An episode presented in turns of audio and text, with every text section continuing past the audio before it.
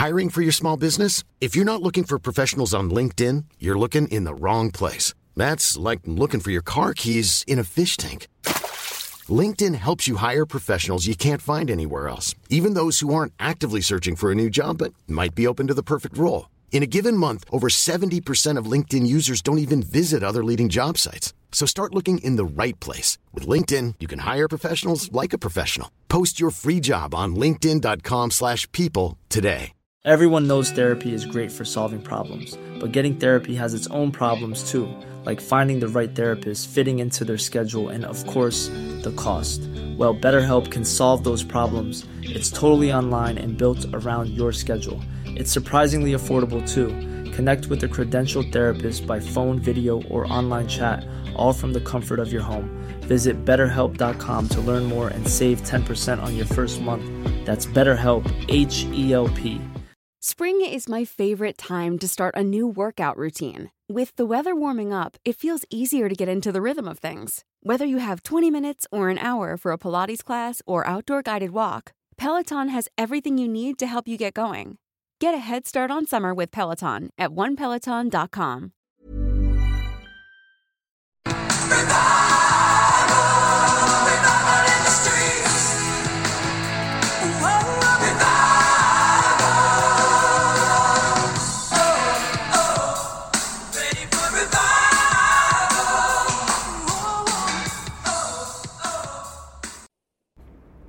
Well, hello, hello, hello. Leavers and believers, welcome to Leaving Hillsong. My name's Tanya, and I'm so happy that you have decided to join us today. And it's some really important information. Some of you will be familiar with the Mercy Ministries, now Mercy Multiplied scandal that happened in the late 2000s. If you're not, uh, tune in. Britt and Sarah from our past previous weeks in Delusions of Reference and the Prosperity Lounge got together to share their experiences of going into the residential rehab program for young women in trouble. And it's some pretty harrowing stuff. Trigger warnings all round. There's talk of suicidal ideations and abuse, violence, eating disorders, mental health struggles that plague so many people. But apart from that, it's a really important and interesting look into what actually took place under the hallowed halls of mercy, where there really wasn't much at all. So stick around, grab those snacks, Nancy would hate that. And uh, settle in for part one of Into the House. So, Britt and Sarah, very, very, very grateful to have you both here at the same time. Thank you for your time. And as we were chatting, we were just talking before, I said, Are there any kind of massive trigger points? And all you could come up with was uh, Brooke Fraser. Tell me about that. Let's start there. I think it's just the it's just the first couple of chords of of a song that they used and they they they meaning Mercy and Hillsong to pump the program. And it's yeah. Yeah. It's, as soon as you hear those first couple of chords of this particular song, uh it's yeah, it's all on. But What, what song is that? Lifeline by Brooke Fraser.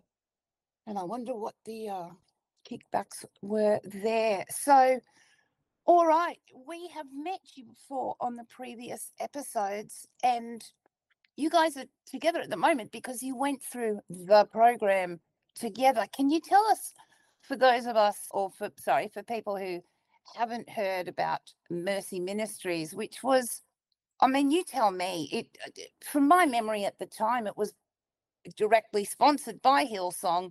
Darlene and her husband had brought it out, and it was a program for girls in trouble, which originally was unplanned pregnancies. Do you remember? Do you, Britt, do you remember the, the blurb? It was Mercy Ministries is a residential treatment program for girls between 16 and 29 who struggled with life controlling issues such as Controlling eating issues. disorders, unplanned pregnancy, blah blah blah blah. It just depends how far back in time you go and how American you go with it, like lesbianism. So it's just 100%. like Yep.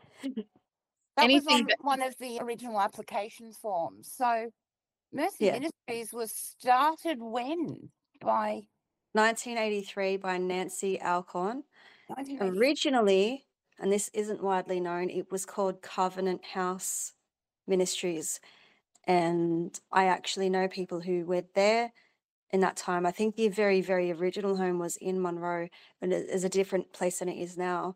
Before she kind of started like Mercy Ministries, the Mercy Mercy, I think Nashville. But the Mm. Monroe home was, yeah, originally it was called Covenant Ministries, but that's not widely known. And so it started out very girls with unplanned, uh, unwed mothers. And then, so, you know, if you were an unwed mother or you had an unplanned pregnancy, you'd go there and live there for some undetermined amount of time. It could be up to a few years at that time. And then work out, you know, if you wanted to adopt your baby out or give birth to your baby, it was supposed to be, you know, this mm-hmm. alternative to abortion because we don't do abortions. That's a whole other topic I would love to get into. Oh The yeah, whole we will. adoption scheme Yeah, to totally. we'll get Yeah. there. Yeah, we'll get to the trafficking stuff one day. and then it basically grew to girls with eating disorders. and Then it kind of expanded from there as like this one size fits all girls with drug and alcohol problems. I think uh, in America it was from the age of 13 to 29. And so it just expanded from there. And I think by the time it came to Australia, it was that like one size fits all under the umbrella of life controlling issues. Yeah, so by the time it came here, I think they had two or three homes open in the States. And then we were the first international That all okay, okay. And Nancy Alcorn is she? She used to be. Well, I mean, what's what's her qualifications? I know she was a uh, a gym teacher at a juvenile correctional centre for girls. That's one big red rainbow flag there. And then, how did she? How It's did all it's in her books, but I think she had I don't know if she had studied social science or social work or something, but I know she was a social worker for a while. So like CPS kind of worker and going to houses and you know taking kids or whatever. I know she did that for a while. And then when she was trying to start a home, I think she'd gone to she started trying to network with like local political figures in the area and stuff and tried to kind of sell the idea. And she this whole idea she she said our whole thing is that we don't take government funding because then that restricts what we can do and what we want to do. So she mm-hmm. had this like that was one of I think the three underlying principles of what she was trying to do because I think what she was trying to do was also like it was a religious program. So she's had this whole thing about not taking government funding. Do you remember what else, Britt? I think her biggest qualification was just her calling from God, which she decided to push Yeah. uh, in all of her topics, like in all of her sermons or or when she spoke.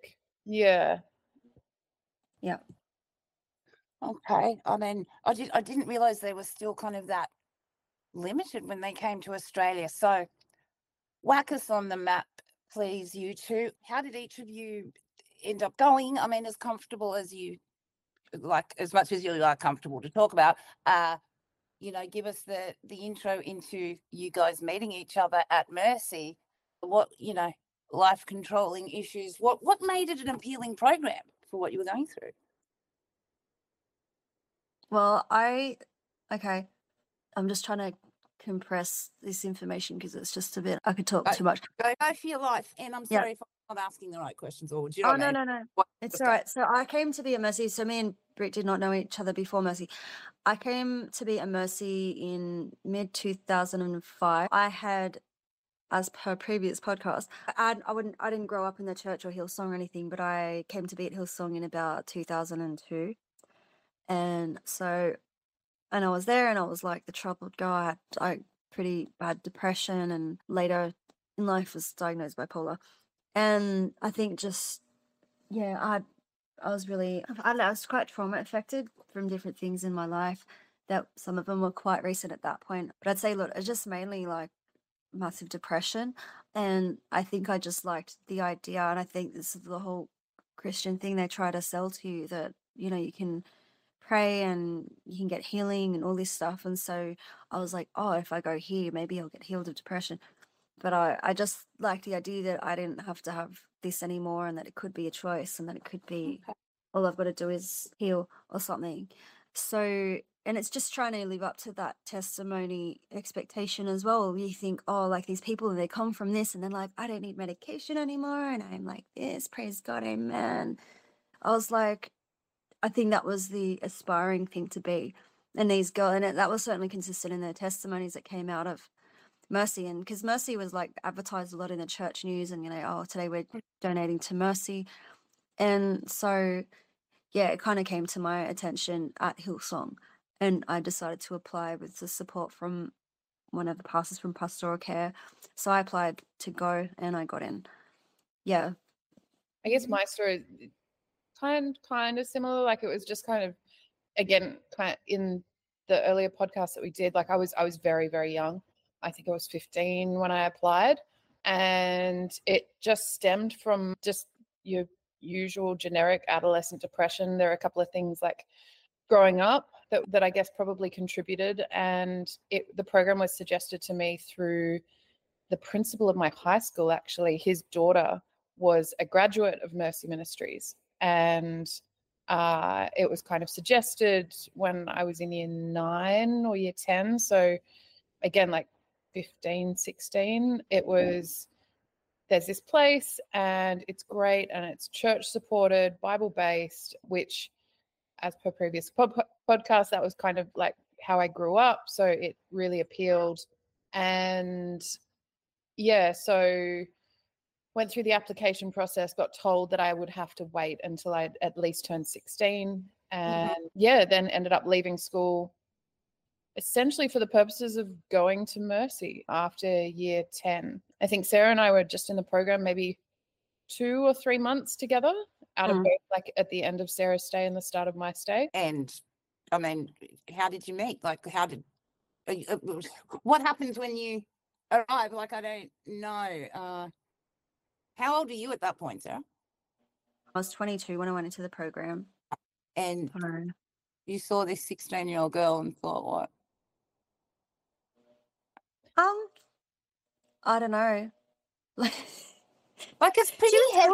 No, she, I It's think pretty cool. heavy at 15 to kind of think you need a like a live-in residential rehabilitation program. I, At the I- time, everything is normalized. At the time, it's like, oh, it's great, you know, you're getting help so young, and then, then you can live the rest of your life, like, you know, healed and shit. It wasn't really, I, I think everything was normalized, everything. It's like a 16 year old in a program just thinking, oh, it's a God thing, and, you know, the only the people that get into this program, you know, they put here by God, because we are always told, you know, you're placed here by God mm-hmm. and all that. So you just think, oh, cool. But Yeah, other- like everything, even when it's she, you told, you know, like I think you just like, oh, it's people who are here are meant to be here.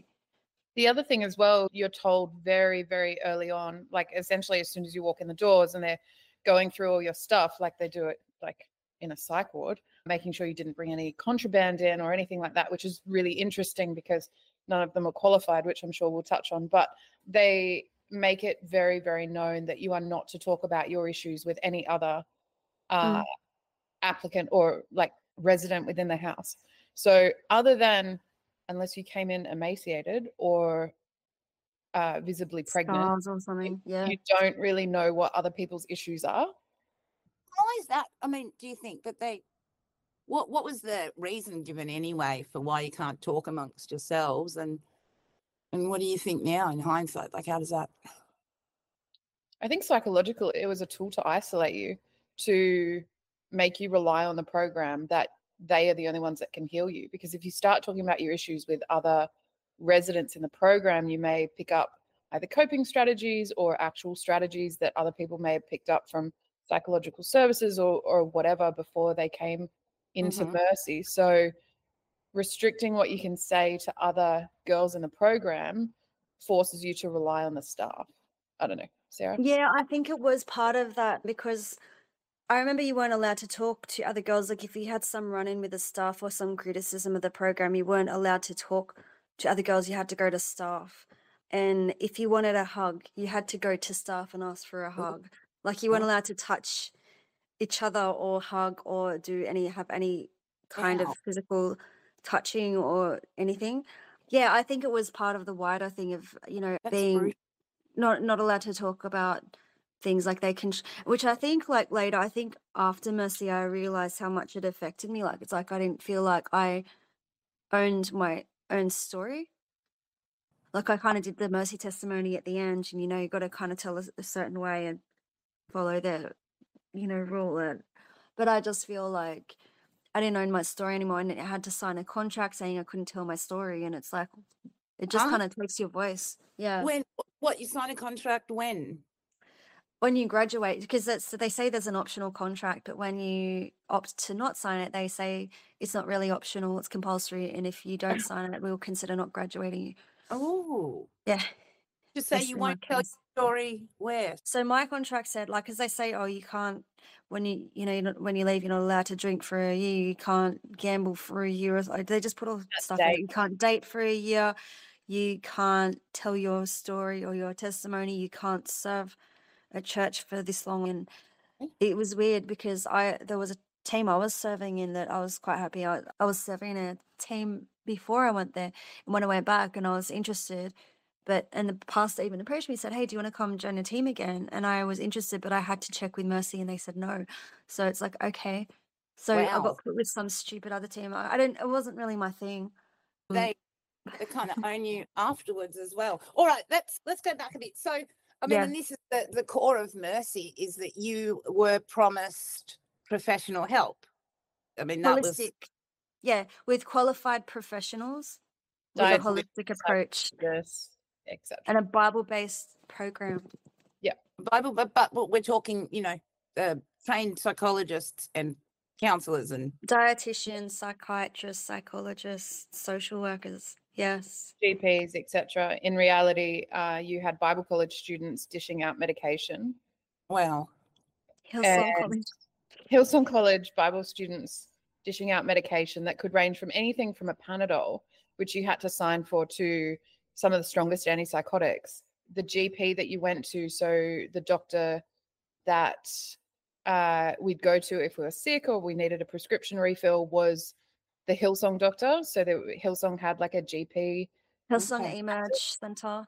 Yep. And that was the only doctor that we went to, unless it was an emergency. But if it was an emergency, you had to, when you went to the GP, the local one, uh, a staff member would accompany you into the actual session.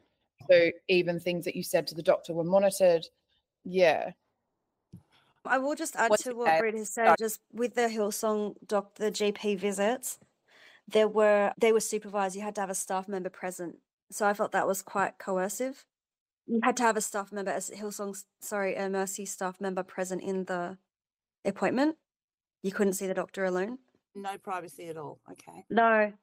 Yeah, but there were no psychologists, psychiatrists. There was absolutely no one that was qualified. okay. So I mean, take us through like a typical day slash week of mercy. What is this program that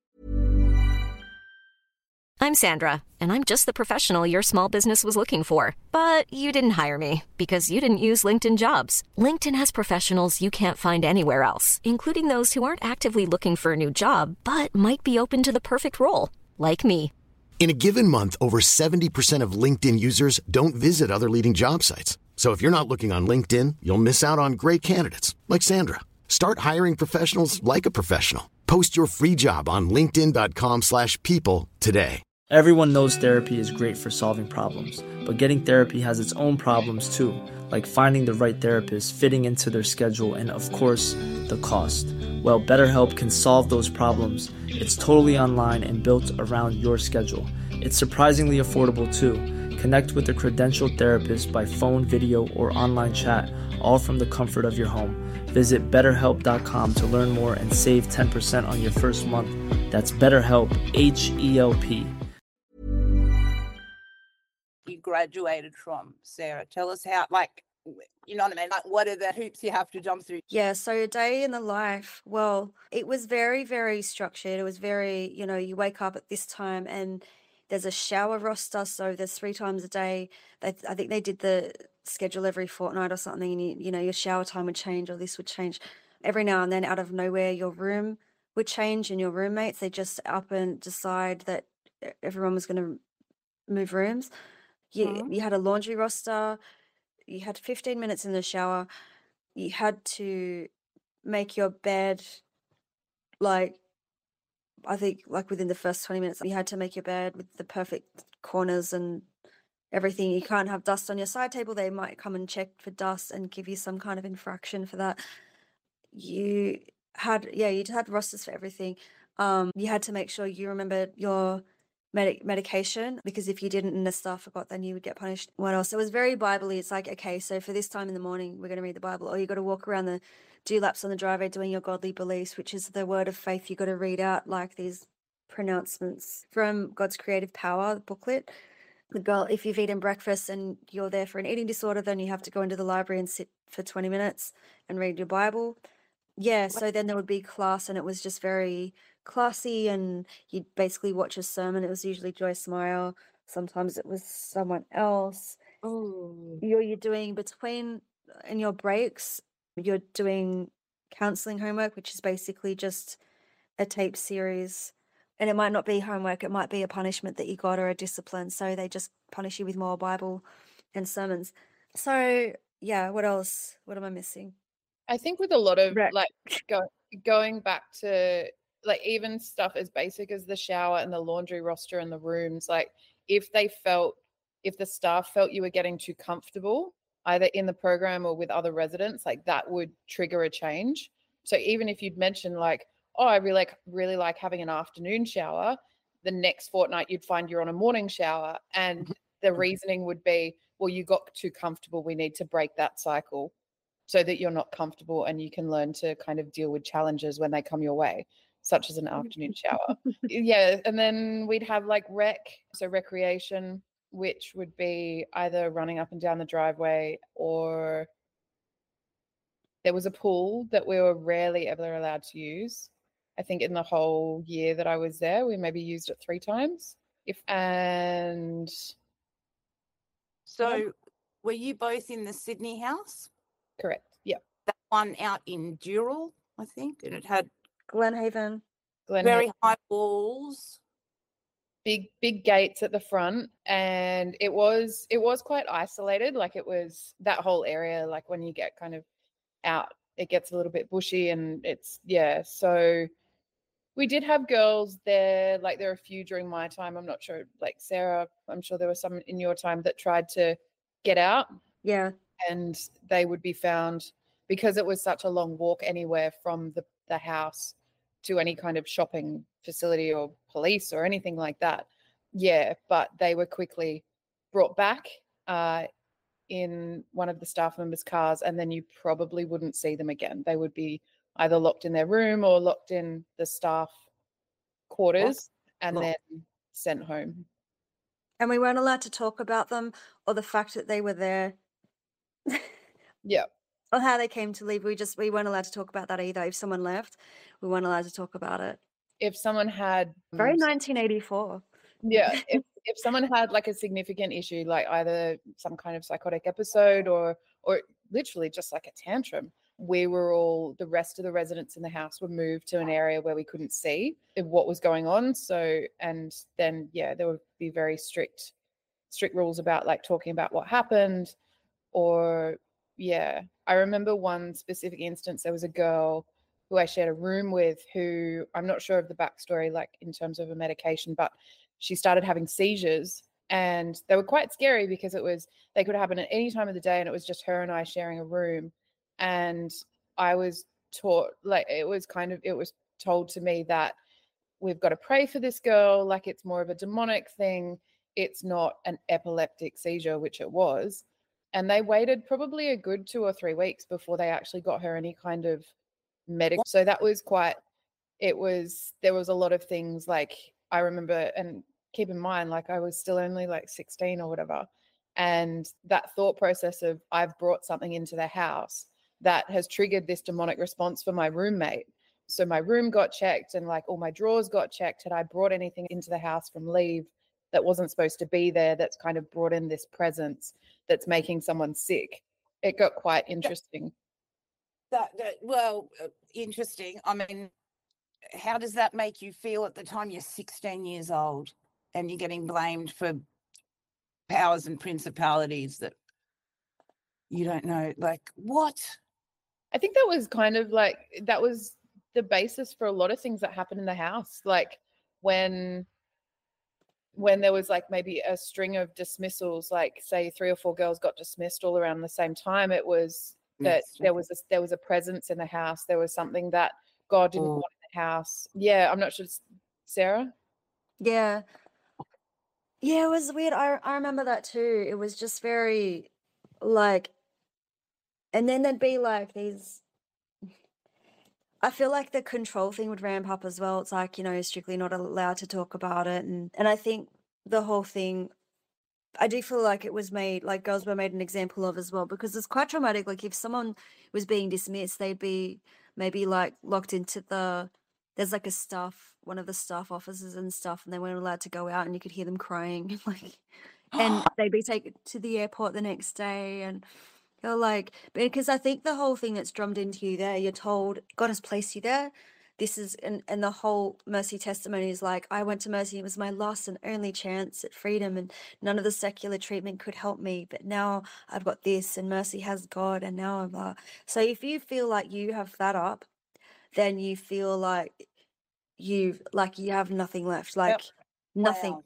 because it makes Okay. you so dependent on them and you're like oh the secular treatment and the psychotropic medication and all that. No no there's nothing that can help me. It was mercy was supposed to help me and now i've stuffed up like and you blame yourself and you think wow there's nothing. You you walking out of there you feel like you're walking it's like the what are they like pointing the bone? Like it's like you think you're yep. cursed like this is what else is there? Like oh, i'm just gonna go and die somewhere. Like there's But that- nothing there's no hope because you feel like you've stuffed something up that god's will was for you to be there and now you've somehow stuffed up and you've stepped outside of his will and his grace and his favor and you've gone against the staff who are god's authority over you there. It's just weird. That's it's very it becomes harder and harder and harder to differentiate between god and staff because they become one and the same and that's that was my experience anyway.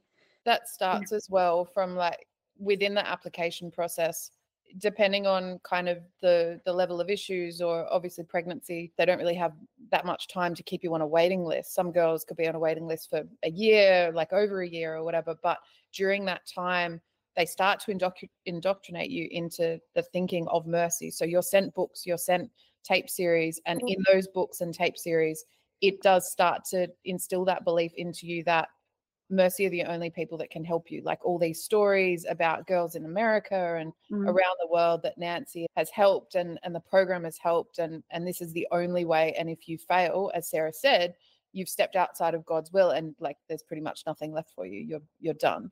So Mm. having that even before you step foot into the program, for somebody that is already incredibly vulnerable, no matter what issue that you're facing, like it's it's hard. And then you get there and it's 24/7 and it's fed to you either through staff or through the lessons or through the counseling sessions or the tape series like it's just yeah you you start to believe it if you haven't already believed it before you step foot in the door Mm. yeah I mean, at the end of 2007, uh, I got some emails from a couple of young women that had been through the program. And to this day, I have not encountered people who have been so like profoundly disturbed by the, professionally or personally, I've, you know, the Mm. Merc- the Mercy Ministries issue is close to me because it was so incredible. There were multiple emails, multiple aliases, just complete terror with these women because they believed they had been told they were responsible for various demonic happenings in the house. Uh, Mm. and that, you know, this absolute terror that the founders would turn up on their doorstep if they spoke out, that something terrible would happen. I mean, it was almost a, a, how much different was it to a, a kidnapping situation where, you Mm. know, they'd been they'd been told if they ever said anything bad, you know, there would be some terrible penance to pay. And I mean, funnily enough, because we're going to talk about how Hillsong, what's the word, detached itself from from Mercy Ministries when things uh, uh, got unpleasant. But these women were in particularly were worried about uh, the Gloria Jeans coffee people turning up Mm. because Gloria Jeans was run by, at the times, a, a coffee franchise run by Nabi Saleh, who was one of Brian Houston's besties and was on the Hillsong board, and a guy called Peter Irvine, who was a- businessman. I mean, he was a Hillsong guy. I don't know Mm. if he was on the board, and they were, you know, really worried that these guys would turn up because Gloria Jeans, this, you know, they, it's funny. They did a lot of they did a lot of searches. Some of the financial publications did some searches, and they couldn't find any links between Gloria Jeans and Hillsong on paper. But if ever you went to a Hillsong conference, there'd be five Gloria Jeans stands out the front. So you know the the. Did you have experiences with Gloria Jeans and and Mercy while, while you were there, or did that sort of come later? So I know Gloria that- Jeans, yeah, like that when Peter Irvine stepped in as one of the directors, that was kind of after they went did, did all the damage con. That was after my time. But the Gloria Jeans relationship, I do remember there'd be from time to time there'd be a busload of guys that would they were like from the Gloria Jeans and and their parent company, I think, from around the world, and they'd come in and do bus tours and show them around the place to try to get like get them on board to like you know, this is what we do and we donate to this place and kind of get them on board somehow. I remember there would be occasional, because like Gloria Jeans would do little, little fundraiser things for Mercy. They always had the Mercy Ministries box, donation box at the counter. So they were very invested. But, Like, I don't fully understand the ties between like the financial and business ties between Hillsong and Gloria Jeans, but they Mm. ev- there's so like every single sign points to there being one. Yeah, but I do know, like, I mean, for example, with the Mercy entity, and because there were there were directors of Gloria Jeans on, you know, like Peter Irvine being a former director, and then there were former directors, you know, like you got like Mark Zschech, Darlene Zschech, Stephen Crouch, Alfredo Guglielmucci, Pamela Duncan, Tony Guattari. There's all these people, like here we go, Peter Robert Irvine, Dave Green, Sam Carr, Nick Kane. It goes on and on and on. Margaret Stunt. They were all directors of, of Um, Mercy at one time or another. And you know their names. And there's like the former secretaries as well. And then I remember the board meetings, all these like senior people or, or Hillsong elders would turn up for the whatever they were periodic board meetings. They'd go into the library and we weren't allowed to talk to them. And they'd be doing their like board meeting in there. So it's like you can't you know, there's these connections. You don't know exactly what they are from like the, the business or financial. You don't know who's getting kickbacks from who, but there's something there's some very very much a tie between all of this. Like I don't know if maybe Mercy was their like laundering vehicle. I don't know. I mean, because you know, businesses get kickbacks from like charity donations. I don't really know. I can only speculate. But I mean, you can't deny the business. You, you can't deny. I mean, if that's just the directors of the Mercy entity, and then there's a whole connection, you know, like how it kind of started here. And Nancy, Nancy, you know, used to speak at Hillsong Conference, and they were part of the whole Hillsong Women's Sisterhood thing. Like they'd preach at each other's churches and speak each other's books and all of that. Like it's just one really big incestuous family at that time. And and I would say eighty percent, easily eighty percent of the staff, the operational staff, were Hillsong college students or people who went to Hillsong. Certainly, the corporate staff were, you know, Darlene, Mark. It was very, very, very Hillsongy. Very, very, very Hillsong. Indeed, it was. Uh, as much as they distanced themselves when things weren't as wonderful. It's just an incredible story what was allowed to uh, to go on and then what sort of swept neatly under the closest carpet. Really appreciate their time, and part two will be with you as soon as possible. I had COVID last week, which kind of uh, delayed things, and very uh, 2020 of me, I know. But uh, onwards and upwards, as they say. Huge thank you to you for your time tuning in, listening to us, and learning the stories of the brave survivors of Mercy Ministries and all kinds of other Hillsong related ventures. Thank you for your messages, your supports, your likes, your shares. I think these episodes on mental health will be really, really useful. So pass them along to somebody that you've been thinking of while you've been listening to it.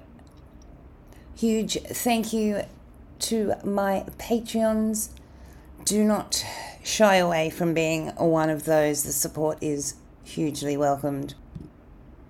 There's also PayPal and various other ways of finding us here at Leaving Hillsong. So until we talk next time, make sure you are kind to yourself. These are some pretty tough stories to get through. So, you know, if you're feeling it, go easy on yourself and go easy on the person next to you. Just don't know where they might have come from. Might have stepped out of Mercy Ministries. Keep leaving Hillsong. And we'll talk soon. Bye.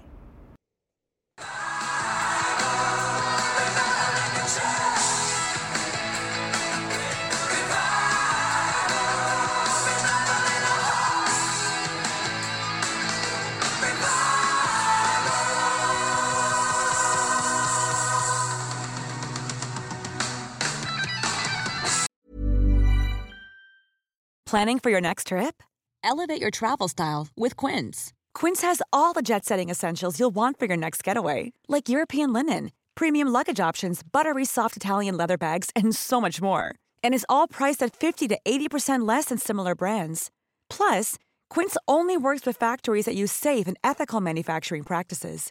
Pack your bags with high-quality essentials you'll be wearing for vacations to come with Quince. Go to quince.com/pack for free shipping and 365-day returns.